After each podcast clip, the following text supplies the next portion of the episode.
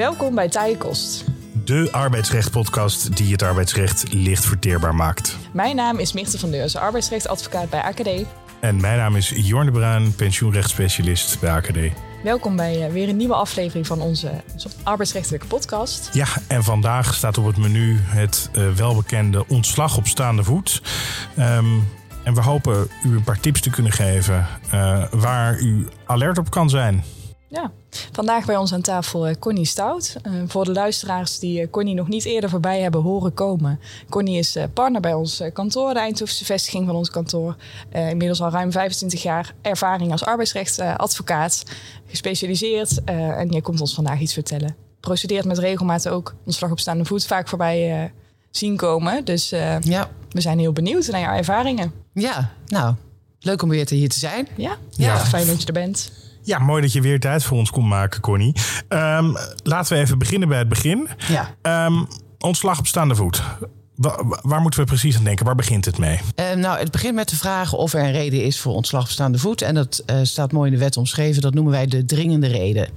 Uh, nou, misschien kunnen we daar straks met wat voorbeelden nog op terugkomen. Nou, vast. Maar, dat gaat lukken. Ja, toch? Ja, precies. Um, even voor de luisteraar. artikel 7, 677 burgerlijk wetboek.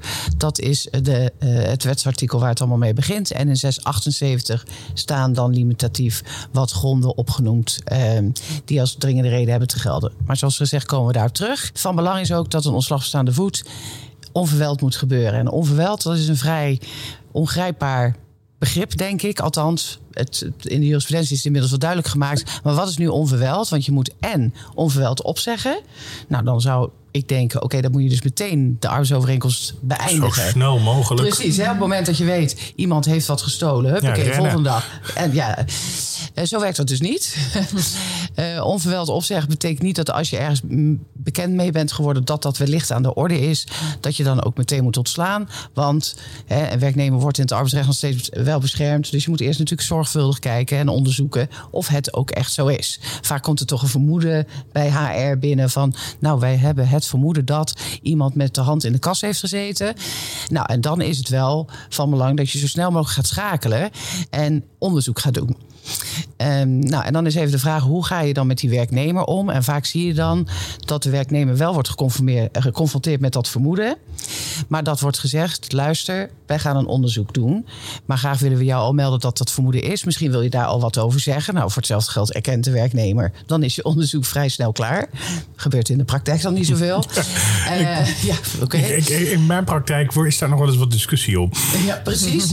Dus uh, en voor de duur van het onderzoek uh, stel je dan iemand vrij, schors je hem. Uh, wel zou ik dat met behoud van loon doen. Gewoon het loon doorbetalen. Voor de duur van het onderzoek gaat de werknemer naar huis en ga je onderzoek verrichten. Ja. Laat, laten we daar even nog, nog iets meer detail naar kijken. Naar, naar die onverweldheid. Want eh, we zitten dan in de situatie van een onderzoek. Zo'n onderzoek kan soms wel twee, drie maanden duren. Ja, ja, ja ik heb dat wel eens meegemaakt. Dat er zoveel bij, bij kwam kijken. Dat er een Fiat-inval was geweest. Uh, dat Hofman, een recherchebureau van een ander ja. bedrijfsrecherchebureau, wordt ingeroepen.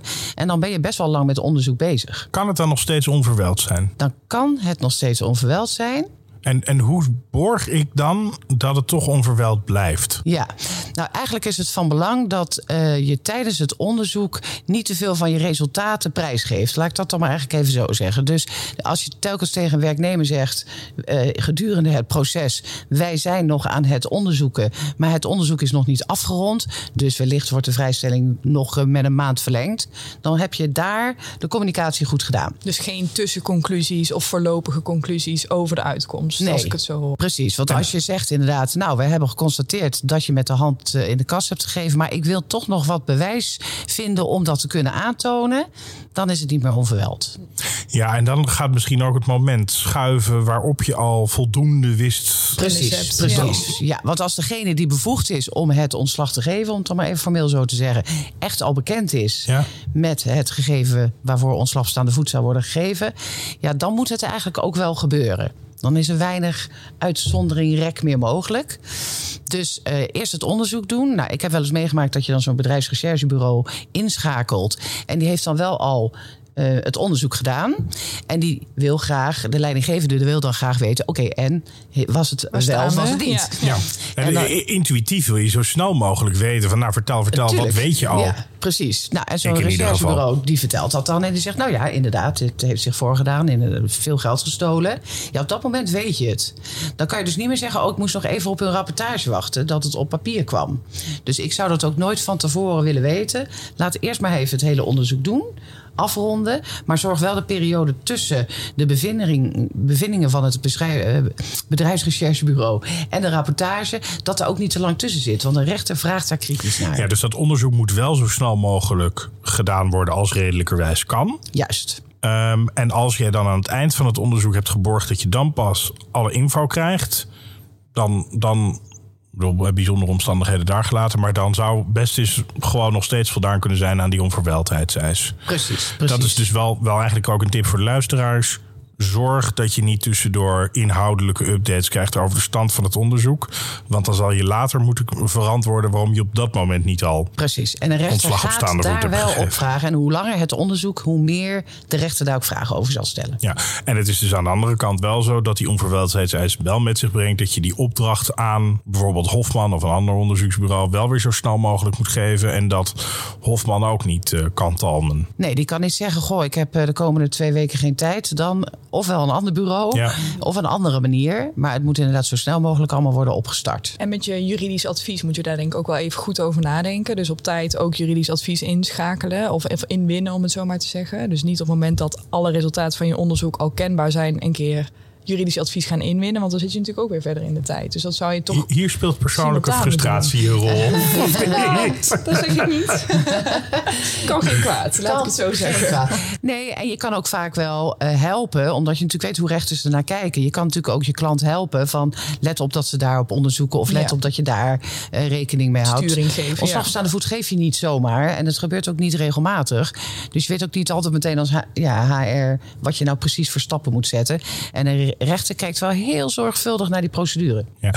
Nou, laten we dan zeggen, hè, op een gegeven moment is dat onderzoek afgerond. Daar komt die smoking gun uit. Ja. En dan? En dan, kunnen we het gelijk gaan geven. Nou, dan uh, is toch nog mijn advies om eerst toch nog even gesprek met de betreffende werknemer te hebben. Oh om de werknemer te confronteren met de resultaten van het onderzoek. En hem of haar nog zijn zegje daarover te laten doen. Vaak zie je wel dat de werknemer zelf in zijn onderzoek, als het groter is, ook al is gehoord door het uh, bedrijfsrecherchebureau bijvoorbeeld, wat is ingeschakeld. Maar het kan ook zijn dat de werkgever zelf onderzoek doet. Je hoeft niet altijd een recherchebureau in te schakelen. Maar ik ga gewoon zelf in mijn administratie uh, na of er inderdaad gefraudeerd is met facturen of wat er dan ook aan de hand is. Vervolgens praat ik daar met mensen over en dan confronteer ik de werknemer daarmee. Dan kan het zelfs nog zo zijn dat de werknemer een zodanige uitleg geeft dat je denkt: hmm, ik wil hier eigenlijk toch nog even mee terug. Bijvoorbeeld, ik, ik moest dit doen van, Henk, mijn chef. Precies. En, en die heeft mij onder druk gezet om dit te doen. Precies. Nou, dat zou voor mij dan wel weer aanleiding te zijn. Oké, dan gaan we toch nog jou even weer naar huis sturen. Want met deze informatie wil ik nog wel terug om dit even ook weer uh, te factchecken. Je, hoeft dan, je mag er dan nog steeds even over nadenken. Je, mag, over. Ja, ja. Uh, ook dat moet natuurlijk weer voortvarend. Nou, uiteindelijk zijn we dan op tot wel, denk ik, de conclusie gekomen dat een feit zich heeft voorgedaan. De werknemer heeft ook geen goede argumentatie gegeven hoe, wat en waar. En dan uh, is het van echt enorm belang dat je dus schriftelijk gaat bevestigen dat je een werknemer op staande voet gaat ontslaan. En dat je in die brief ook gaat aangeven waarom. Dat is de tweede onverweldheidseis. Je moet namelijk ook onverweld de dringende reden mededelen. Dus de reden voor ontslag op staande voet. En, en dat luistert best wel nauw. Hè? Want dat is echt bijna een soort ter lastlegging die vervolgens bewezen moet worden verklaard in, in die procedure. Ja, het is bijna strafrecht, ja. maar gelukkig net nog niet. Gelukkig zeg ik. Ik lees die eh, brieven wel eens en staat er altijd dingen als uh, u heeft op doen en doen, althans in die week uh, dit bedrag, althans een, een significant bedrag. Ja ja. weggenomen. Ja, precies. Nou, het is op zich wel aardig dat je aansluiting zoekt bij het strafrecht. Want je ziet ook vaak dat uh, een werkgever dan zegt: ja, je hebt je schuldig gemaakt aan diefstal of aan fraude of aan uh, nou ja, allerlei begrippen omkoping. Maar een strafrechtelijk delict uh, is natuurlijk nog wel wat anders dan hoe wij in het arbeidsrecht ergens naar kijken. Dus soms is het verstandiger om te gewoon te beschrijven wat iemand heeft gedaan en daar niet het etiketje diefstal op te plakken. Dus je hebt geld 100 euro weggenomen uit de kas. Nou, dat is wel diefstal, maar daar hoeven we verder niet te beoordelen. Want als ik diefstal opschrijf, dan loop ik het risico dat ik in die procedure moet bewijzen dat iemand zich schuldig heeft gemaakt aan strafrechtelijke diefstal. Dat risico loop je en dat moet je gewoon niet willen lopen. Er wordt daar wel verschillend dus over feitelijk mogelijk beschrijven. Feitelijk mogelijk omschrijven. En heel erg van belang, dat zie je ook vaak eh, in brieven staan, dat uh, het kan ook zijn dat er meerdere uh, feiten zich hebben voorgedaan. Dus dat je zegt, er zijn verschillende gedragingen. Ja, en dan wil ik ze eigenlijk allemaal als grond gebruiken voor het ontslag staande voet. Nou, zet dan ook in die brief dat die gedragingen, ieder voor zich, maar ook gezamenlijk, of gezamenlijk en ieder voor zich, een reden voor ontslag staande voet opleveren. Want stel nou dat jij die diefstal, dat wegnemen van dat geld uit de kas, niet kan bewijzen. Maar iemand heeft zich wel schuldig gemaakt aan eh, de directeur in zijn gezicht slaan. Ik noem even twee extreme. Um, en dat slaan van de directeur in het gezicht. Vind jij een reden voor ontslag op staande voet? Kan je ook bewijzen? En de werknemer had zich ook moeten realiseren dat dat niet de bedoeling was. Dan nog blijft het ontslag staan, omdat je al die gronden samen hebt genoemd en meegenomen in die brief. Dus neem gewoon zo'n zinnetje op in de brief. Als er meerdere gedragingen zijn, dat ze ieder voor zich en gezamenlijk een reden voor ontslag op staande voet met zich brengen. Ja, dan wil ik nog één stapje terug, want jij zei: we, gaan die werknemer, die schorst die. Ja. Ik vroeg me af, um, schorsen of, of, of op non-actief stellen? Dat is misschien, heeft toch een andere connotatie misschien. Ja, terwijl eigenlijk juridisch het wel hetzelfde is. Want je stuurt feitelijk iemand naar huis en hij mag niet werken. Ja. Um, en het schorsen levert vaak een beetje de gedachte op dat er geen loon hoeft te worden betaald. Maar je kan ook schorsen met behoud van loon en schorsen zonder loon. Schorsen klinkt meer als een sanctie echt een uh, maatregel. Uh, en non-actief stellen iets minder. Maar juridisch gezien is het wel hetzelfde. Maar, maar, op, maar op, het moment dat je nou zegt: ik weet eigenlijk gewoon niet zo heel goed wat er is gebeurd. Maar ik wil dat twee mensen even weggaan, zodat ik kan onderzoeken wat ze hebben gedaan. Zonder dat ik het idee heb dat er iets negatiefs is gebeurd. Zou je ze dan eerder non-actief stellen? Ja, gevoelsmatig. Ik gebruik meestal non-actief stellen en bijna nooit schorsen. Tenzij het als een sanctiemaatregel in een bedrijfsreglement staat. Of, hè, of in een CAO wellicht nog. Dan zou je het nog kunnen gebruiken. Ja, nou dan heb je dat gesprek met die werknemer. Je confronteert het met het feit dat uh, dit is wat je, uh, dat dat voor jullie uh, als werkgever een reden is voor een slapstaande voet. Je stuurt hem onmiddellijk naar huis, pakt al zijn spullen in. Laat oh, hè, zorg ook dat je alles hebt. Nou komt het vaak voor dat iemand dan bijvoorbeeld nog een laptop thuis heeft. Maak daar ook afspraken meteen over. Denk daarover na hoe je zorgt dat ook alles afgesloten wordt. Dus dat je geen discussie meer hebt over een auto ophalen of een laptop ophalen of iets. Dus het moet geregeld worden. Uh, vaak worden ook mensen naar buiten begeleid. Daar krijg ik ook wel veel vragen over. Maar doe dat wel. Dus laat iemand niet nog praten met collega's. Probeer hem gewoon naar buiten te begeleiden als HR-medewerker. En desnoods roep een beveiliger erbij als het gaat escaleren of iets. Of iemand anders erbij. Ja, als die toevallig voorhanden is in je als bedrijf. Als die onhandig is. En als dat niet is, een collega die even kan helpen om mee te lopen. En, en dan, wordt de schrift, uh, dan wordt het schriftelijk bevestigd. De altijd per gewone en per aangetekende post. Heel belangrijk. We kunnen allemaal per WhatsApp en mail sturen. Ik vind het allemaal prima, maar stuur hem ook per aangetekende post. Het is een belangrijke mededeling. We moeten zeker weten dat hij ook aankomt. Ik denk dat dat even belangrijk is. Ja, ja. zeker. Misschien is het goed om dan even uh, in te zoomen op die dringende reden zelf. Hè? Want daar kunnen we een aantal mooie voorbeelden natuurlijk van noemen. Wanneer kwalificeert iets nou als een dringende reden? Ja, dat is, dat is wel vrij ingewikkeld. Uh, dat is eigenlijk ook wel de hamvraag natuurlijk. Hè? Geef even antwoord op. Ja, doe even kort antwoord. Kon je graag ja of nee? Ja, precies. Ja, nee, dat, uh, ja, dat zegt de klant dan ook. Mag ik op staande voet ontslaan of niet? Uh, nou. Ja. Nee, natuurlijk spelen alle feiten en omstandigheden spelen een rol. Je hebt uh, misschien heel even juridisch technisch, je hebt objectief een dringende reden en subjectief een dringende reden. Objectief is als wij vaststellen dat iemand met de hand in de kas heeft gezeten en geld eruit heeft gehaald. Dat is objectief dan wel een reden voor ontslag staande voet. Over het algemeen, diefstal, fraude, dat doet het niet zo heel goed. doet het niet heel goed. Maar stel nou dat deze werknemer... Ook een tip, niet, niet aan beginnen. Niet aan beginnen, ook een tip. Uh, maar stel nou dat deze werknemer al twintig jaar in dienst is. Altijd goed heeft gefunctioneerd. Enorm in de geldproblemen zit thuis. In de schuldsanering. Ik maak hem even heel dramatisch. Maar er zijn allemaal persoonlijke omstandigheden... die maken dat het voor deze werknemer... wel een heel erg vergaande maatregel is... als je altijd zo goed hebt gedaan. Maar moet ik daar dan als werkgever ook rekening mee houden? Ik bedoel, ja, ik kan er niks aan doen dat hij in de schuldsanering dan zit. Of ruzie heeft met zijn vrouw. Of... Nee, daar kan je ook eigenlijk niks aan doen. En toch wordt verwacht dat je daar wel rekening mee houdt. Zeker ook als iemand dus bijvoorbeeld al twintig jaar... ja, hartstikke goed heeft gefunctioneerd, dan moet je wel wat. Ja, dus en, en dus ook naarmate iemand langer heeft gewerkt. Ja kan die meer flikken. Ja, dat kan. En ik heb het een keer meegemaakt hier in de haven in Rotterdam. Uh, ja, daar was de wijze van omgaan met elkaar iets bruter dan zeg maar in een advocaatkantoor. Dus er werd wel eens wat gescholden, iets onvriendelijker met elkaar omgaan. En toen had de werkgever gezegd, toen een werknemer aan het schelden was: Dit is de reden voor ontslag bestaande voet. En toen zei de rechter: Nee, want de wijze hoe mensen met elkaar omgaan in het bedrijf is een andere. En dus is dit ook niet zo erg. Dus er moet naar allerlei feiten en omstandigheden. Er wordt echt gekeken naar de context waarbinnen ja, die gedraging gebeurt. Ja, ja. En het is dus ook van belang dat je je daarvan als werkgever vergewist voordat je het ontslag daadwerkelijk geeft. Ja.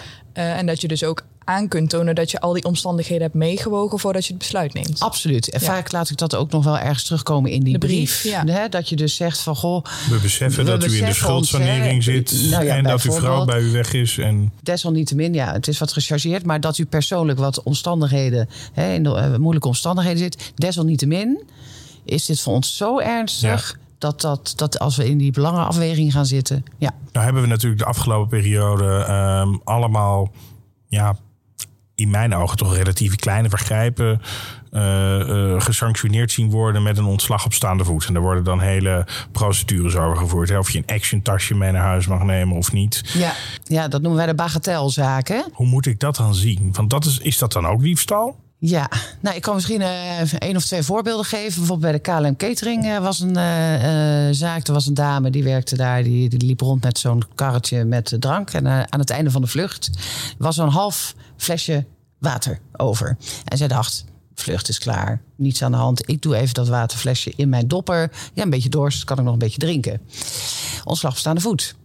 Nou, ik denk dat iedere luisteraar nu denkt, nou, dat heeft geen stand gehouden. Dat kan niet half flesje water, waar gaat het over? En dat zou anders, neem ik aan, weggegooid worden. Dat ik denk dat dat niet worden. een nieuwe ja. klant zou zijn gegaan. Nee, zou gewoon weggegooid worden. Nou, in dat geval bleef het toch staan. En dat eigenlijk had dat te maken met het feit dat uh, het cateringbedrijf van KLM een no-zero tolerance beleid voerde. En dat ook echt strikt uitvoerde. Heel erg van belang. Mm -hmm. Dat stond ook op papier ook heel erg van belang. Dus en dat wist deze werknemer En dat ook. wist deze werknemer ook. En in dat geval, hè, als je dat ook consequent uh, toepast. Je ziet ook wel eens, ja, we hebben no zero tolerance beleid. En dan vraag je door. En dan is er al drie keer eerder heeft zich iets voorgedaan. En is iemand niet ontslagen. Dan kan je niet nu zeggen, de vierde keer, oh ja, nu heb ik ineens een no zero tolerance beleid. Nou, de KLM cateringbedrijf deed dat heel goed. De McDonald's daarentegen, die deed het fout. Althans, die deed het anders.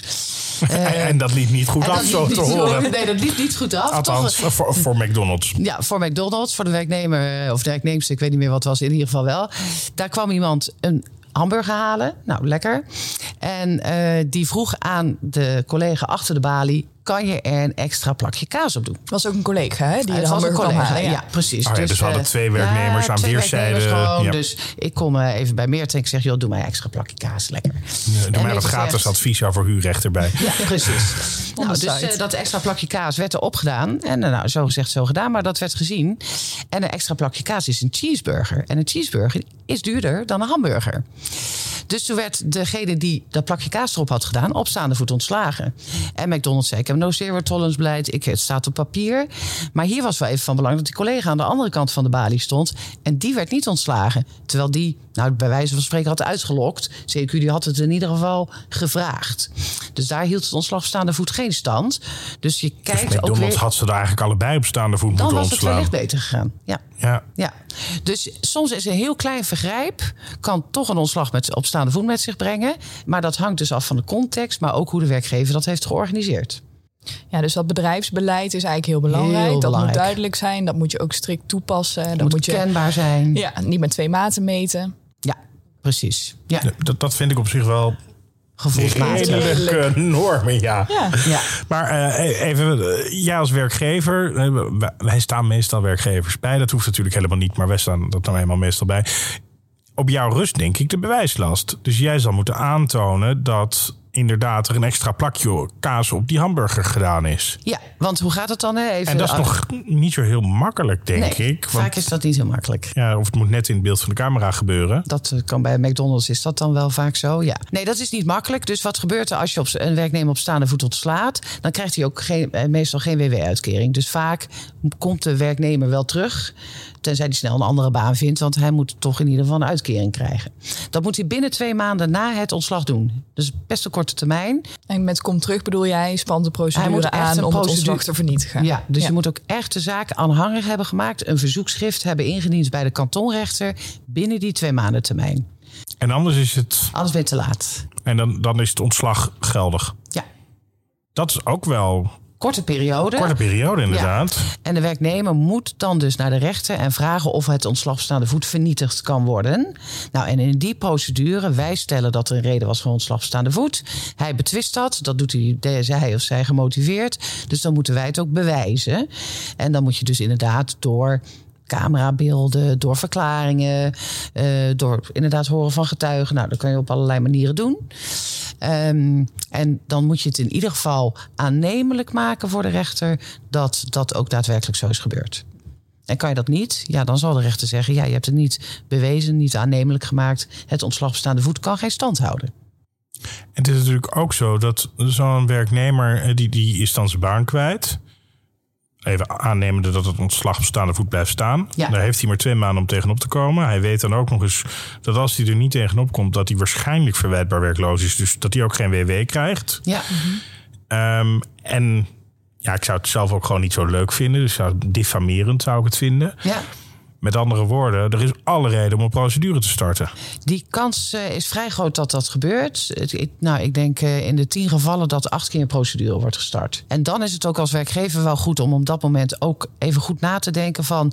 ben ik nou zo zeker van mijn zaak? We procederen dit lekker uit en we kunnen in hoger beroep gaan naar het Hof en eventueel de Hoge Raad.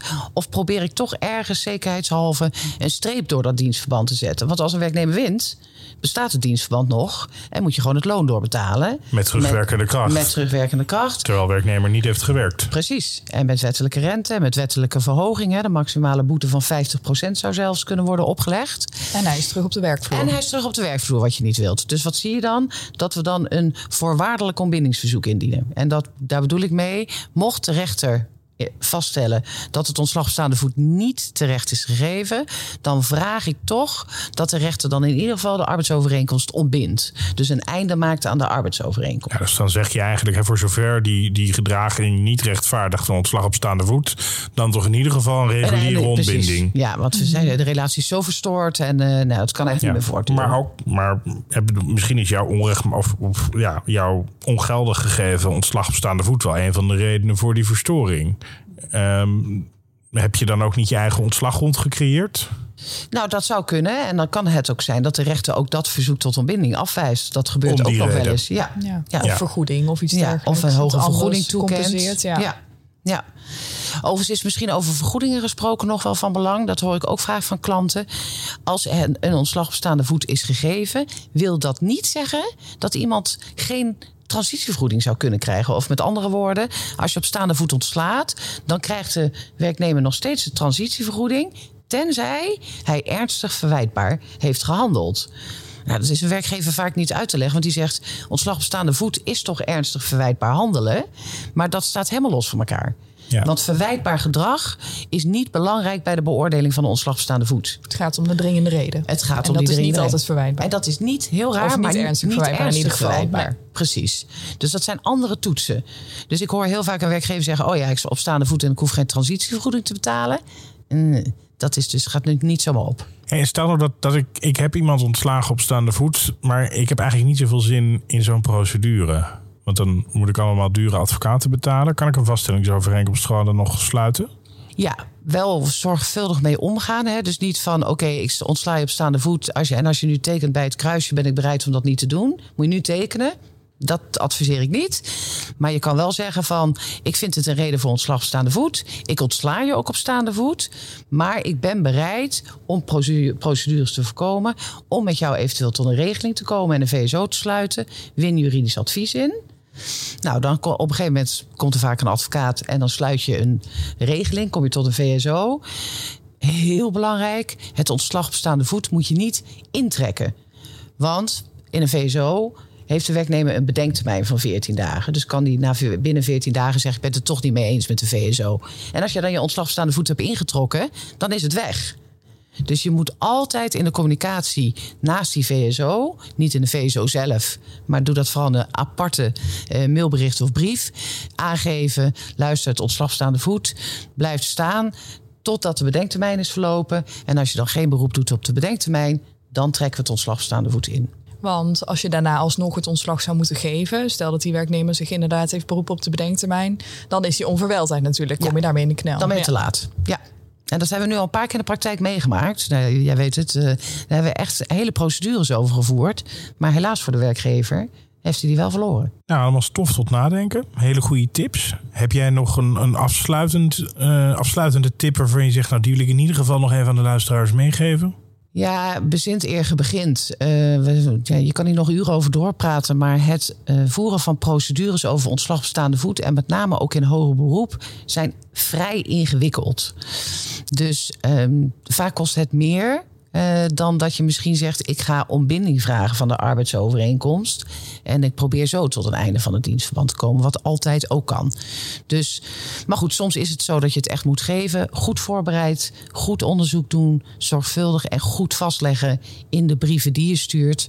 Nou ja, en dan, uh, uh, dan kom je wel een heel eind. Maar niet zomaar doen. Niet zomaar doen. En als je het dan toch doet, let op de vastlegging.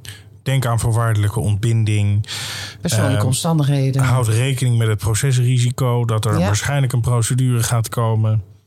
En overweeg later wellicht nog of een VSO toch nog een, uh, een uitkomst kan bieden. Ja, absoluut. Nou, veel dank weer dat je tijd hebt uh, om jouw inzichten met ons te delen, Connie. Graag gedaan. Waardevolle tips. Um, bedankt. De vindplaatsen van de uitspraken die wij in deze aflevering behandelen, die zetten wij weer plichtsgetrouw in de show notes van, van onze podcast. Um, en de volgende keer zijn we weer met een mooie nieuwe aflevering. Helemaal goed. En smaakte dit naar meer? Abonneer u dan op uh, Taaie Kost. Um, die manier mist u geen enkele aflevering. Wij gaan naar de koffie. Lekker.